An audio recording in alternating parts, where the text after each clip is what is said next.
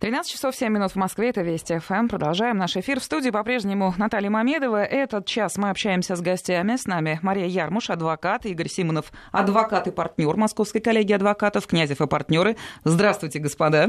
Добрый день. Вы хорошо известны оба нашей аудитории. Частенько экспертные комментарии в нашем эфире нам предоставляете, за что вам большое спасибо. Но сегодня наша тема такова. Мы с помощью наших экспертов продолжаем начатый накануне разговор о предложении сенатора Антона Белякова относительно прав и возможностей граждан, которые проживают совместно, как в браке, но отношения не зарегистрированы в ЗАГСе. Внесенный в Госдуму проект закона предлагает считать совместное пятилетнее проживание партнеров фактически брачным союзом. Также предлагается называть браком двухлетний незарегистрированный союз родителей общего ребенка. Главное, ради чего предлагается изменить нынешнюю практику, это защита права каждого на часть имущества при расставании пары. По крайней мере, вчера это в нашем эфире сказал Антон Беляков. Это как бы первое, что необходимо сделать. Уверена, вы нам здесь подскажете и представите много-много других деталей, спорных поворотов и моментов. Мы сейчас все обсудим. К нашим слушателям обращаюсь, всем, у кого есть вопросы, именно по делу, по существу, эмоции мы с вами высказали вчера в интерактивном обсуждении. Пишите на смс-портал 5533, первое слово «Вести», и пользуйтесь приложениями WhatsApp и Viber 903-170-63-63. Мария, Игорь, ну давайте вот сначала просто опишем саму суть этого законопроекта. Про 5 лет, про 2 года я сказала. Но там внутри целый, целый смысл. Мария, давайте. Прежде всего, мне кажется, что уважаемый сенатор был вдохновлен Великобританией и Соединенными Штатами, где существует право, там прецедентное право, и там существует такой институт, как Common law – это общее право, и Common wife – это как раз те жены, которые без регистрации брака проживают совместно в течение определенного времени, и при расставании данных пар эти жены или мужья имеют право получить какую-то часть от общего имущества, имеют право на алименты, про наследование не во всех юрисдикциях, потому что и в Канаде, и в Австралии тоже существует такой институт, но не во всех юрисдикциях наследование могут быть наследственные права у таких common супругов, common wife. Но я считаю, что для Российской Федерации в целом и для нашего общества данный институт не подойдет, поскольку у нас совершенно другое отношение к браку. И мы, если заглянем в историю, то, безусловно, до революции 1917 года у нас только церковный, то есть зарегистрированный и признанный государством брак считался законным, все другие сожительства вообще отрицались. При этом незаконно рожденные дети не имели никаких прав, что было отменено декретом 1917 года. В данном случае вот у нас, на самом деле, общество считает, что именно зарегистрированный брак порождает семью. На отношении детей регистрация брака родителей или нерегистрированное сожительство не влияет совершенно никаким образом. У нас дети являются и наследниками после родителей, и имеют право на алименты, на содержание и так далее. Здесь у нас только две важные вещи, которые дают гарантию. Зарегистрированный брак дает гарантию на раздел имущества при расставании. А это трудная позиция при споре. Вы знаете, вот мы сейчас говорим про зарегистрированный брак, то есть у нас факт юридической регистрации брака устанавливается в ЗАГСе, расторжение брака в суде или также в ЗАГСе, все имущество, которое было нажито и одновременно может быть улучшено, там одно из личное имущество одного из супругов может быть улучшено, и потом при расторжении брака, при разделе имущества может быть признано общим имуществом. То есть что нам дает брак? Это при разделе имущества получить свою половину гарантированную и наследовать в качестве наследника первой очереди. Это основные позиции, Мария. Нам-то интересно, а что нам дает брак, который не зарегистрирован, но, предположим, поправка принята. Его называют фактически брачным союзом. Вот здесь главная позиция, которая действительно поможет решить вопрос, это имущественный вопрос. Давайте, Игорь, присоединяйтесь к беседе, вот здесь у нас с вами не очередность, а говорим в общей ситуации. У нас ведь есть семейный гражданский кодекс. Сейчас-то как-то регулируется ситуация, если люди не зарегистрированы, а прожили долго, есть дети? Безусловно, да. Я полагаю, что инициатор этого проекта все-таки ориентировался, наверное, на защиту имущественных прав супругов, потому что Про детей здесь, наверное, говорить не стоит. Независимо от регистрации или нерегистрации брака, здесь по факту установления отцовства или там, да, то есть родители, соответственно, признаются все права у детей, которые имеются, они их имеют, и обязанности у родителей, соответственно. Единственный момент, там, наверное, можно обратить внимание на это, когда у вас зарегистрирован брак, то отец вписывается автоматически, тот, кто является, да. А если вы не зарегистрированы, то согласие самого и его там, да. Ну, давайте, уважаемые юристы-адвокаты, например, прожили люди вместе лет так 10, так 8-10, нормально прожили, да? Вот они расстаются, отношения не зарегистрированные. Какие у них шансы поделить имущество? Ну, скажем, пополам. Но прежде всего, если брак не зарегистрирован и имущество приобреталось на имя каждого из сожителей, при расставании каждый получит то, что записано на его имя. Но у нас сейчас Гражданский кодекс не запрещает, если не супруги приобретают какое-то имущество, ну, например, недвижимость, и приобретают на совместные деньги, вкладывает каждый, да, свою часть, они могут купить в долях и быть сособственниками, и тогда никакого раздела нет. А если они этого не сделали? На самом деле никакой проблемы здесь нет. У нас есть институты отдельные, да, регулирование совместной собственности супругов, там 256-я, по-моему, статья, 252-я – это долевая собственность.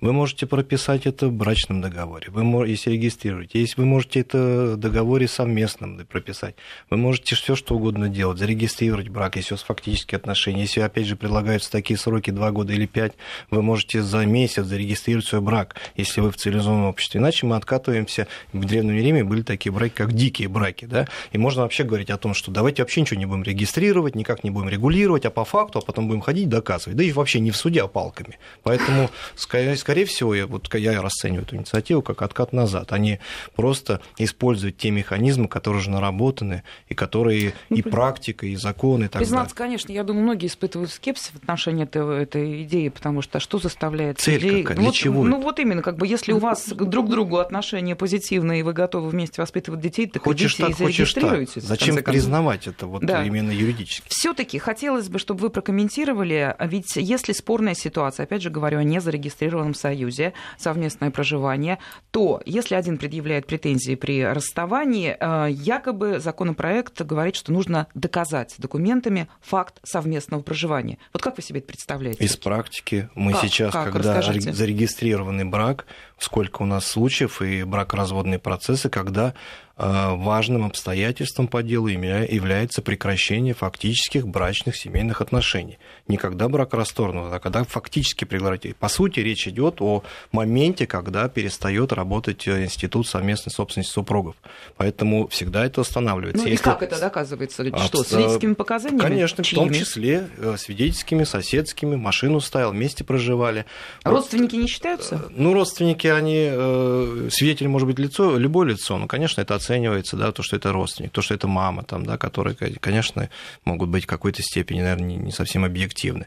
Но всеми допустимыми процессуальным законодательством доказательствами все это доказывается, в том числе оплата коммунальных услуг, там, да, совместный выезд за покупками и так далее, и так далее. Угу. То есть все это трудно? Вы знаете, ну, зачастую это бывает сложновато, а зачастую, в общем, проблемы не возникает. Суды исходят из того, что еще презюмируется, что все-таки брак тогда прекращается, когда он расторгается. Вот еще один плюс от, скажем, регистрации брака и, скажем, официального волеизъявления сторон на заключение, вхождение в определенный союз с правами и обязанностями и на расторжение его. Я считаю, что это только во благо и только в плюс. Это никаким образом не ограничивает прав и свобод супругов.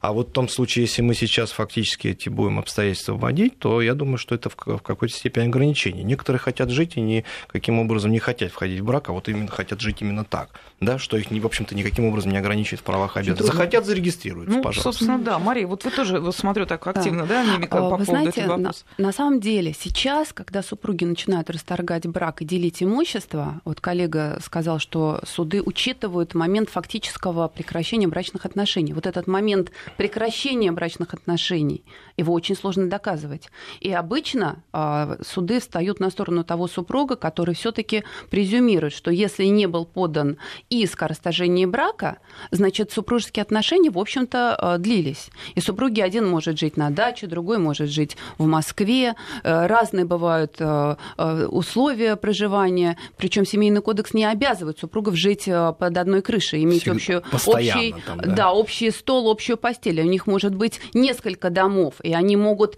сохраняя брак, жить даже вообще в разных государствах. Поэтому, если мы сейчас, был вопрос поставлен, как же в случае введения такого закона сожители, да, вот эти незарегистрированные супруги будут доказывать начало своих брачных отношений, а вот это вопрос, а вот это будет очень сложно доказать. И сколько надо прожить? И практически это нереально доказать, потому что даже если мы обратимся к общему праву Великобритании, то там супруги, чтобы их признали, что вот жена – это common wife, без регистрации, они должны себя называть супругами, они должны проживать и быть зарегистрированы в одном месте, они должны там настолько представить доказательств, что действительно это было не просто сожительство, и они бойфренд и герлфренд, без обязательств, а что там были какие-то обязательства. И опять же, эти common wife, дети не имеют значения в данном случае, а common wife все равно не имеет те права, которые имеет супруга при зарегистрированном браке. Поэтому я считаю, что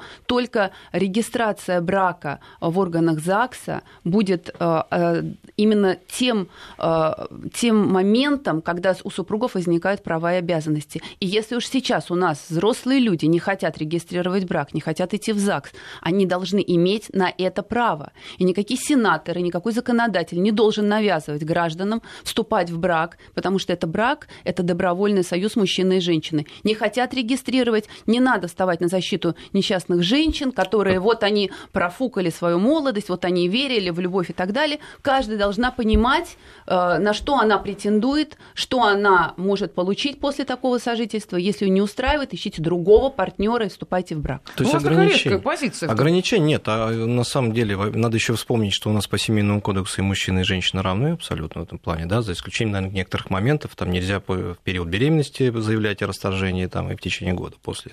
Правда? Да. То есть в этом плане ограничение мужчин, но это связано, опять же, да, вот, а в остальном, в общем, по сути, это равные права и обязанности. И если вы адекватный, взрослый гражданин, который понимает последствия там, вступления в брак, не вступления в брак, или в конце концов связи, рождения ребенка и так далее, вы должны это, отдавать этому отчет. Это же не какие-то скоропостижные вещи. Вы живете, извините, 5 лет, и вы что, не удосужились пойти в ЗАГС зарегистрировать?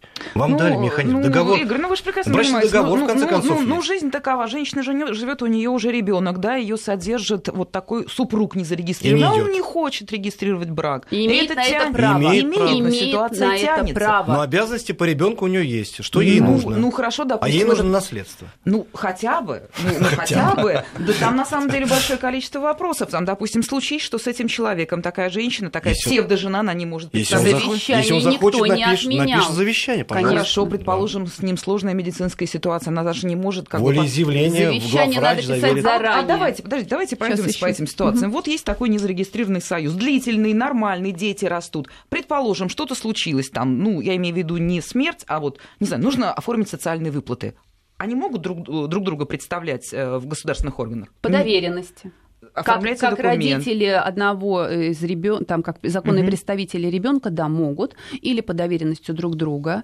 Поэтому здесь вообще, на самом деле, вот сейчас у нас, когда говорят, что ограничиваются права граждан, которые живут в незарегистрированном браке, это не так. Законодатель предусмотрел все варианты, как защитить друг друга. Мы даже вообще, я скажу сейчас крамолы, однополые супруги могут защитить права друг друга в Российской Федерации. По нашим законам. Да, поэтому у нас никто не дискредитирует, то есть дискриминации нет.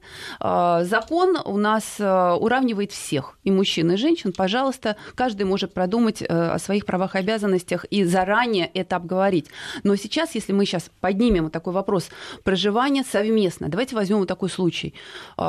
Состоятельный холостяк, финансист, банкир, который не хочет, еще вот ему там 42 года, он считает, что он еще молодой, у него байки, серфинг, он полон сил, он думает, что в брак он вступит не ранее 50 лет, а сейчас у него в доме, где-нибудь в хорошем особняке, живет средних лет домработница. В течение 5 лет она живет, он ей платит зарплату. После этого вдруг там с ним что-то случается, а домработница приходит и говорит: а я была гражданская жена, сожительница, и становится наследницей, в общем-то, первой очереди. Поэтому вот такие моменты, их исключать нельзя.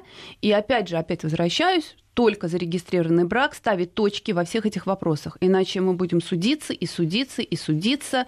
И, поверьте, это будет не в интересах нашего общества и не в интересах семьи. Наталья, а потом такие моменты, когда все-таки, когда мы идем в ЗАГС, очевидно, волеизъявление, и человек понимает, это сделка своего рода, да, понимает, на что он идет, права, обязанности и так далее. А когда ты фактически проживаешь, это ты проживаешь.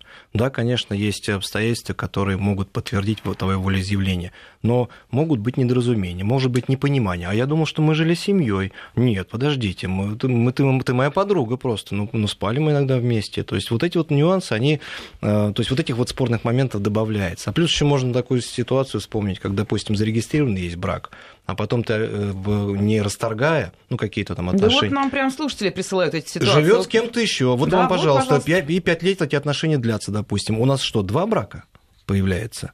Или же какой из них недействительный? А если 2 незарегистрированных брака? Здесь да, 3. Законодатель указывает, вот сейчас в законопроекте, что сожительство может признаваться браком, если нет другого зарегистрированного брака. А если 2-3 незарегистрированных браков, у нас появится 3 жены... Ну, это очевидный такой момент. Мы создаем дополнительные проблемы. Я вот вижу, что вы оба категорически против предложенного законопроекта, не видите в нем смысла. Более того, если я правильно уловила вашу позицию, он еще и навредит, запутает то, что сейчас вам, как адвокатам, приходится распутывать. Давайте возьмем отдельно тему детей, которые растут. Ну, в зарегистрированном браке там все понятно, а в браке не зарегистрирован. Вот вы уже оба высказали, что сейчас современный наш закон, Семейный кодекс и Гражданский полностью защищает детей. Это так? Или там все-таки есть позиция? Которые, ну, слабые в отношении ребенка. Совершенно нет никакой слабой позиции. Ребенок защищен вне зависимости от того, родители находятся в каких отношениях. Там даже брак может быть признан недействительным. Да, вот такое тоже бывает. А на права детей это не влияет никоим образом. Поэтому дети защищены, дети являются наследниками в первую очередь после своих родителей, неважно, они в браке или нет. И дети вправе общаться с 2 родителями, проживают они в разных местах, в разных государствах, и права детей на это защищаются и законом, и судом. Поэтому совершенно нет оснований приравнивать сожительство к браку для того, чтобы защитить как бы детей. Наталья, ну тут как бы небольшая ремарка, наверное, насколько 100% защищены дети или нет. Да, Юра, наверное, да. Прописано, наверное, да, насколько это возможно, насколько закон может быть совершенен вообще, да. А с точки зрения там имущественного какого-то обеспечения, алимента и прочее, ну, конечно, мы знаем, что у нас есть и неплательщики, мы не всегда можем обеспечить, да, отец не всегда может там или не хочет платить, то есть вот как бы не говорил, что 100% обеспечения... Нет, ну закон-то, собственно, суд выносит решение о начислении алиментов. Поэтому я говорил, де юре, да, де-факто не всегда у нас права эти защищены. Может быть, какие-то нужны дополнительные механизмы. Может быть, какие-то страховки от неплательщиков, не знаю. Но с точки зрения закона, наверное, в общем-то, максимально. Вы знаете, у нас вчера в эфире, вот, собственно, сам Антон Беляков, сенатор, принимал участие, он давал нам комментарии, и вот он сказал, я спросила его, вы читали комментарии в интернете вот к вашему законопроекту? Он, человек с юмором, говорит, да, конечно, читал, видел весь тот негатив, который сыпется на меня, главным образом, со стороны мужчин, но очень большое количество женщин поддержали эту идею, потому что почувствовали, что эта новация несет им дополнительную защиту. Да, это, конечно, немножко в сфере эмоций лежит, и тем не менее... Им так кажется. Вот объясните, вы сами сформулировали вопрос. В чем тут, так сказать, видимость? Разрешите я? Да. Вчера я тоже высказывала в одной радиостанции, вот этот комментарий давала, и сегодня уже мне звонят несколько мужчин, и просят по телефону их прокомментировать, им дать консультацию короткую, будет ли иметь закон этот обратную силу. И один мужчина говорит, я уже проживаю с женщиной, с девушкой год, а если сейчас такой закон введут, как мне будет нужно отчитывать эти 2 года с момента, как я с ней живу, или когда закон вступит в законную силу при его принятии? Понимаете, у нас женщины на самом деле сейчас пребывают в иллюзиях, которые думают, что вот как прекрасно сейчас нас защитит господин Беляков, и мы поживем по 2 года с ребенком и уже сможем делить имущество. Нет, эти 2 года прервутся на, когда будет 1 год, 11 месяцев. Женщины будут уходить к мамам, к папам в никуда, и мужчины будут стараться прервать этот срок, потому что на самом деле он будет какой-то пресекательный. И, понимаете, да, может быть... С какого момента считать? Да, с какого момента считать, и будут стараться больше 2 лет не жить, или если проживать, будут стараться... Я знаю, просто отъехал, у меня... вернулся.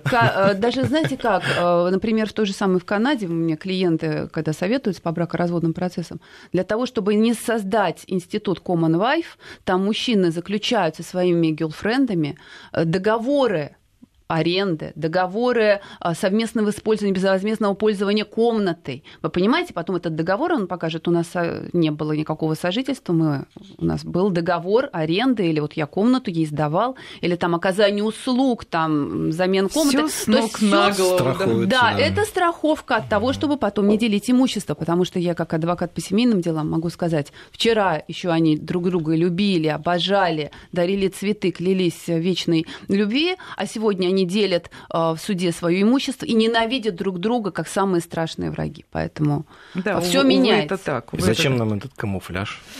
Ну, хорошее замечание. Но все-таки я настаиваю. Давайте по каким-то позициям еще пробежимся, таким практическим. Но, предположим, есть у нас такой фактический брачный союз. Приняли мы эти поправки. Усыновить ребенка партнера будет легче?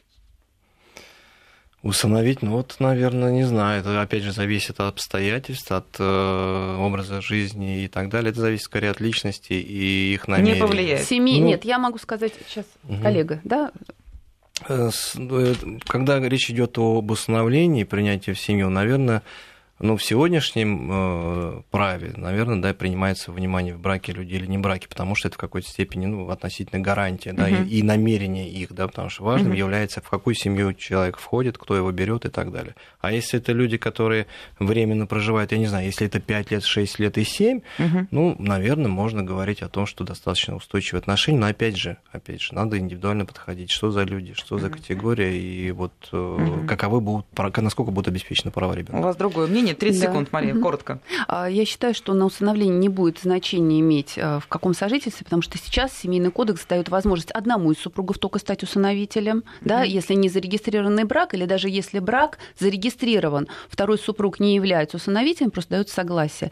И одинокие люди у нас тоже могут усыновить. Мы вас поняли. Опять же, хочется сказать, хотите усыновить, да зарегистрируйтесь вы, если вы хотите совместно воспитывать ребенка. Да. Новости потом продолжим.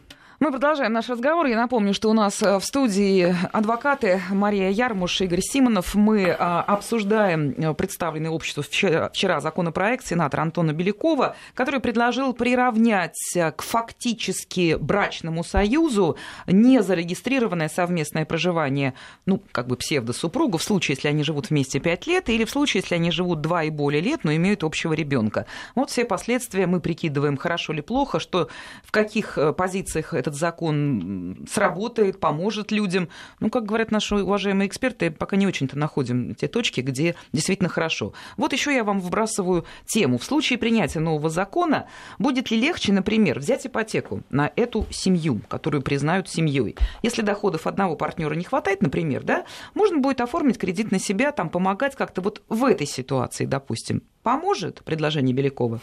Нет, сейчас вас не сдвинуть, да. Зарегистрируйте брак и вперед.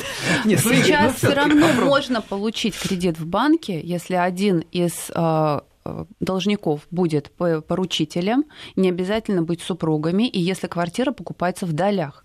Опять же, мы повторяемся, Гражданский кодекс не запрещает гражданам покупать квартиры в долях.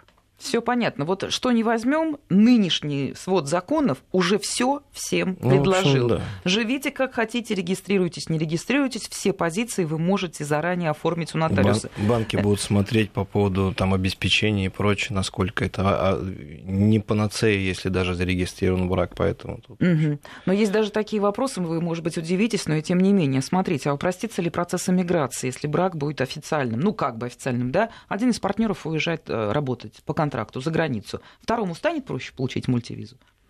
Вы знаете, сейчас, если мы возьмем любые там, мы возьмем страны Евросоюза, если один из супругов уезжает предположим, гражданин России, получает там вид на жительство, то и второй супруг получит вид на жительство соответственно, если брак зарегистрирован. Но если брак не зарегистрирован, в таком случае доказывать в консульстве, в каждом конкретном случае офицер консульской службы будет учитывать, давать ли визу или нет. То есть он сразу не отмахнется, он как бы будет рассматривать. Безусловно, потому что да. Евросоюз, там просто это, вы понимаете, да, Евросоюз признает любое сожительство, они даже признают сожительство однополых супругов, угу. Поэтому для них вот эта регистрация, это только как факт подтверждения супружества. Но для миграционных служб это не имеет никакого значения. Вообще факт супружества, он имеет значение при наследовании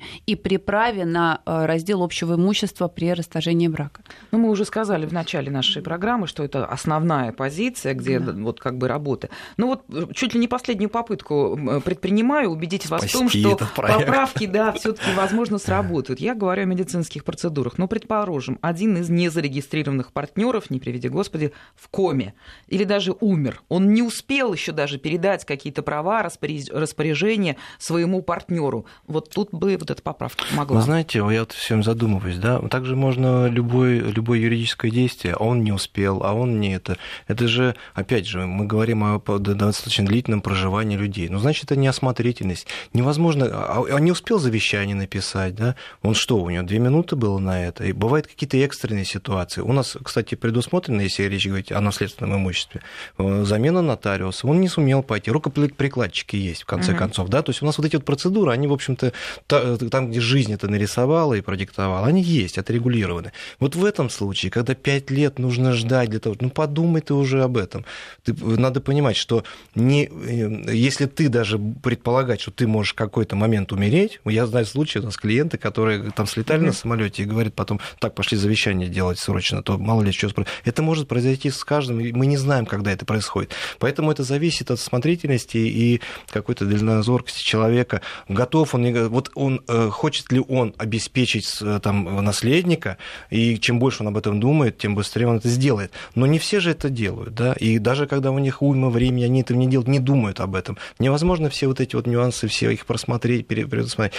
И ни в коей мере не влияет вот этот институт на вот это сознание людей, да, что нужно немножечко вперед смотреть для того, чтобы обеспечить свои права.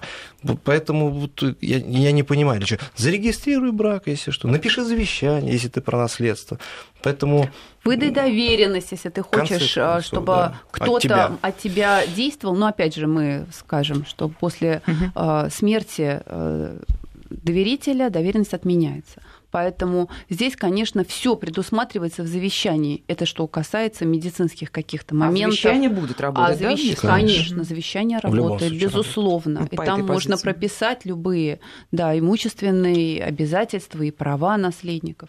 И в завещании можно указать даже не близких наследников, да, просто любого там, друга, подругу, гражданскую супругу и так далее. Ну вот вам, вы все-таки практикующие адвокаты. Вот смотрите, человек пишет, не подписался, но интересный случай. Мы прожили с женой в гражданском браке 15 лет. Ну вот незарегистрированный союз. В этом браке купили квартиру, квартиросъемщик она, организовали фирму, директор она, но наши доли 50/50. Общих детей нет. Разошлись 6 лет назад. Она живет в этой квартире, фирма существует и так далее. Могу ли я сейчас заявить права на половину нажитого? Нет, конечно, нет. Поэтому нужно было покупать, если вы вкладываете какие-то общие средства, да, в долях, и не обязательно 50/50, кто-то, может быть, вкладывает 30%, так и можно прописать 1/3. А здесь очень часто брак не регистрируют или совсем молодые, у которых ничего нет, они пытаются понять, насколько они притираются, да, насколько они друг другу подходят. Или люди уже, которые были в зарегистрированном браке, потом они достаточно уже зрелые, у них есть свое имущество, у них уже есть дети от предыдущих браков, и они не хотят ничего менять вот этим сожительством. Они могут жить и 10, и 15 лет. И каждый думает о своих детях, да, они не хотят своего нового сожителя включать в круг наследников. И хотят каждый передать, да, свою свое имущество своим детям. Поэтому, безусловно, когда вы живете с человеком, вы можете все обсуждать, и можно прийти даже на консультацию к адвокату, к юристу, уточнить какие-то возможные нюансы на случай смерти, на случай раздела. И, безусловно, сейчас только брак дает возможность одному из супругов, который сидит дома и ничего не делает, указывать, что все заработанное другим супругом, зарегистрированный брак, можно поделить пополам, в том числе там какие-то сбережения, ценные бумаги. Конечно, при простом сожительстве супруг зарабатывает, ты сидишь, делаешь маникюр и не поделишь ничего, если он сам не захочет тебе что-то дать. Сложно очень определить, где ты больше вложил, потому что это же все-таки предполагается взаимосвязанные, взаимозависимые отношения, да, женщина, потому что, несмотря на то, что у нас кодекс прописывает равные права и обязанности, да, но мы же понимаем, что мужчины и женщины имеют разную природу, разные эмоции, разные отдачи, да, там тот же мужчина, может, не будет зарабатывать, когда у него музы не будет такой и так далее. А вот в нашем примере, кстати, все-таки они там бизнес-то пополам расписали, а квартиру что-то не потрудились. А я предполагаю, что в квартиру как раз женщина вкладывала свои деньги, поэтому он не мог туда лапку свою протянуть. С его согласия, судя по всему. Вот смотрите, пишут, пары не хотят регистрировать брак, потому что он все... Как много сообщений сразу убежало. Потому что это плохая примета, разрушит отношения и так далее. Наверняка вы вот эту песню слышите часто. Брачный договор все начинают вот тоже, да. Кто-то спокойно к этому относится, разделяет любовь, чувства и имущество. С чем пришел, с тем ушел, да. А кто-то говорит, ну что же мы с тобой вступаем в отношения на всю жизнь, и мы тут начинаем с тобой вот эти вот сразу разборки на случай, предполагают, что они разойдутся, да, вот они вот это вот закладывают. Тогда в чем суть? А заходят вроде бы на всю жизнь и навсегда. Может быть, это и неплохо. Ну, это как отношение человека к вещам, это прагматизм. Для некоторых, да, вот и сейчас... Вы знаете, я вот просто объясню, мы вот сейчас уже вот-вот обязаны будем отпустить Игоря Симонова, так мы договаривались, времени немножко мало, поэтому, Игорь, вот вам я и отдаю эти 2 минуты, мы еще потом с Марией побеседуем. Давайте тогда сформулируем такой общий универсальный совет. Если уж вы не хотите регистрировать свои отношения, то в таком случае договоритесь о наследстве, что еще? Вот продолжайте. Да, что? Какую бумагу надо составить? Договор составьте. Если вы что-то приобретаете, опять же, надо понимать, когда вы совершаете определенные юридические действия, какие-то юридические факты и так далее. То есть вы все можно зафиксировать, все можно записать. Для чего у нас существуют договоры? Для того, чтобы люди понимали одинаково то, что они совершают, для того, чтобы было потом подтверждение того, что они совершали это. Потому что некоторые, кто-то забывает, кто-то там, может быть, умышленно пытается исказить. Люди меняются, в конце концов. Для чего существует вот эта бумага? Не зря говорят, да, там то, что написано пером, не вырубишь. Поэтому это же прописано, как говорится, кровью, это же все прожили люди. Это вот и хорошо, когда вот это вот наше развитие, оно поступательное, не наоборот. Мы в Древний Рим опускаемся и дикие пары создаем. В таком случае этот разговор в любом случае полезен. Вот полезен, сама идея, которую вбросил в пространство. Вот мы нашли позитив. Люди поговорили и подумали, сейчас что... Сейчас очень многие, я вас уверяю, услышали и задумались о том, что уж если мы живем просто так, может быть, есть смысл сходить к юристу. И ту статистику, которую он приводит, там, возможно, что эта статистика поменяется у нас. Да? Какой-то ликбез, люди будут понимать, что все-таки надо пойти и зарегистрировать. Это не так сложно. В конце концов, даже у нас регистраторы выезжают на лист. Игорь Симонов, адвокат и партнер Московской коллегии адвокатов, Князев и партнеры, был с нами, мы его отпускаем, увы, времени нет, а с Марией Ярмуш мы еще побеседуем, ответим на ваши вопросы.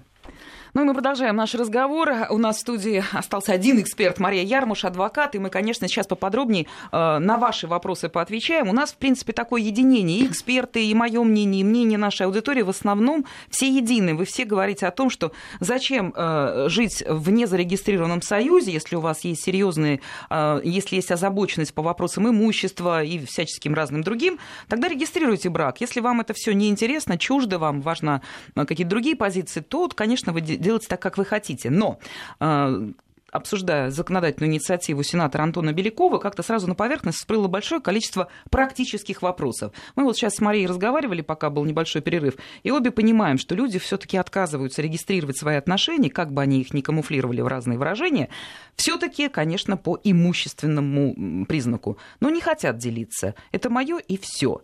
Но Мария Ярмуш говорит, что можно в такую ситуацию угодить и в зарегистрированном браке. Да. Вот тут, пожалуйста, поясняйте. Я была удивлена. Совершенно верно. Предположим, есть регистрированный брак. Деньги зарабатывает супруг. Причем он ведет все финансовые дела, у него банковский счет, в то время как его молодая жена с ребенком занимается воспитанием и она уверена в своем положении. Да, она жена. И поддерживает вот этот домашний очаг. Супруг не хочет в будущем делить имущество, но предполагает купить квартиру. Он не хочет покупать эту квартиру в браке по возмездной сделке на себя. Он берет, дает деньги своей маме или папе или сестре. Та покупает квартиру на себя, деньги передал наличными, да, ей, например, сын, покупает квартиру на себя, оформляет, а потом эту квартиру дарит своему сыну. И тогда все. И тогда никакая жена при разделе имущества, кстати, жена даже может и не знать, как сделка эта оформлялась. Она может думать, может быть, говорит, мы купили квартиру, въезжаем, я там сделала ремонт, дорогая, все для тебя. А когда приходит момент, и мужчина вдруг считает, что или женщина, неважно, по-разному могут быть складываться ситуации, расторгается брак, вроде бы совместная собственность была квартира, да, зарегистрирована одной из супругов, и вдруг там говорят, нет, квартира была подарена, или деньги были подарены мамой, и суд учитывает, что да, это не совместно нажитые средства были потрачены на это имущество и отказывает в разделе. А что, даже наличие общего ребенка здесь никак не работает в пользу женщины? Нет, совершенно нет. Дело в том, что при расторжении брака дети имеют право только на получение алиментов от своих родителей, но дети не имеют права на собственность своих родителей. Никоим образом. Так же, как и родители имеют право на собственность детей. Поэтому право собственности каждый имеет свое. Но может так быть, что после долгих лет брака ничего не остается к разделу. Поэтому надо быть аккуратной, осторожной в браке, зарегистрирован так же, как и не зарегистрирован.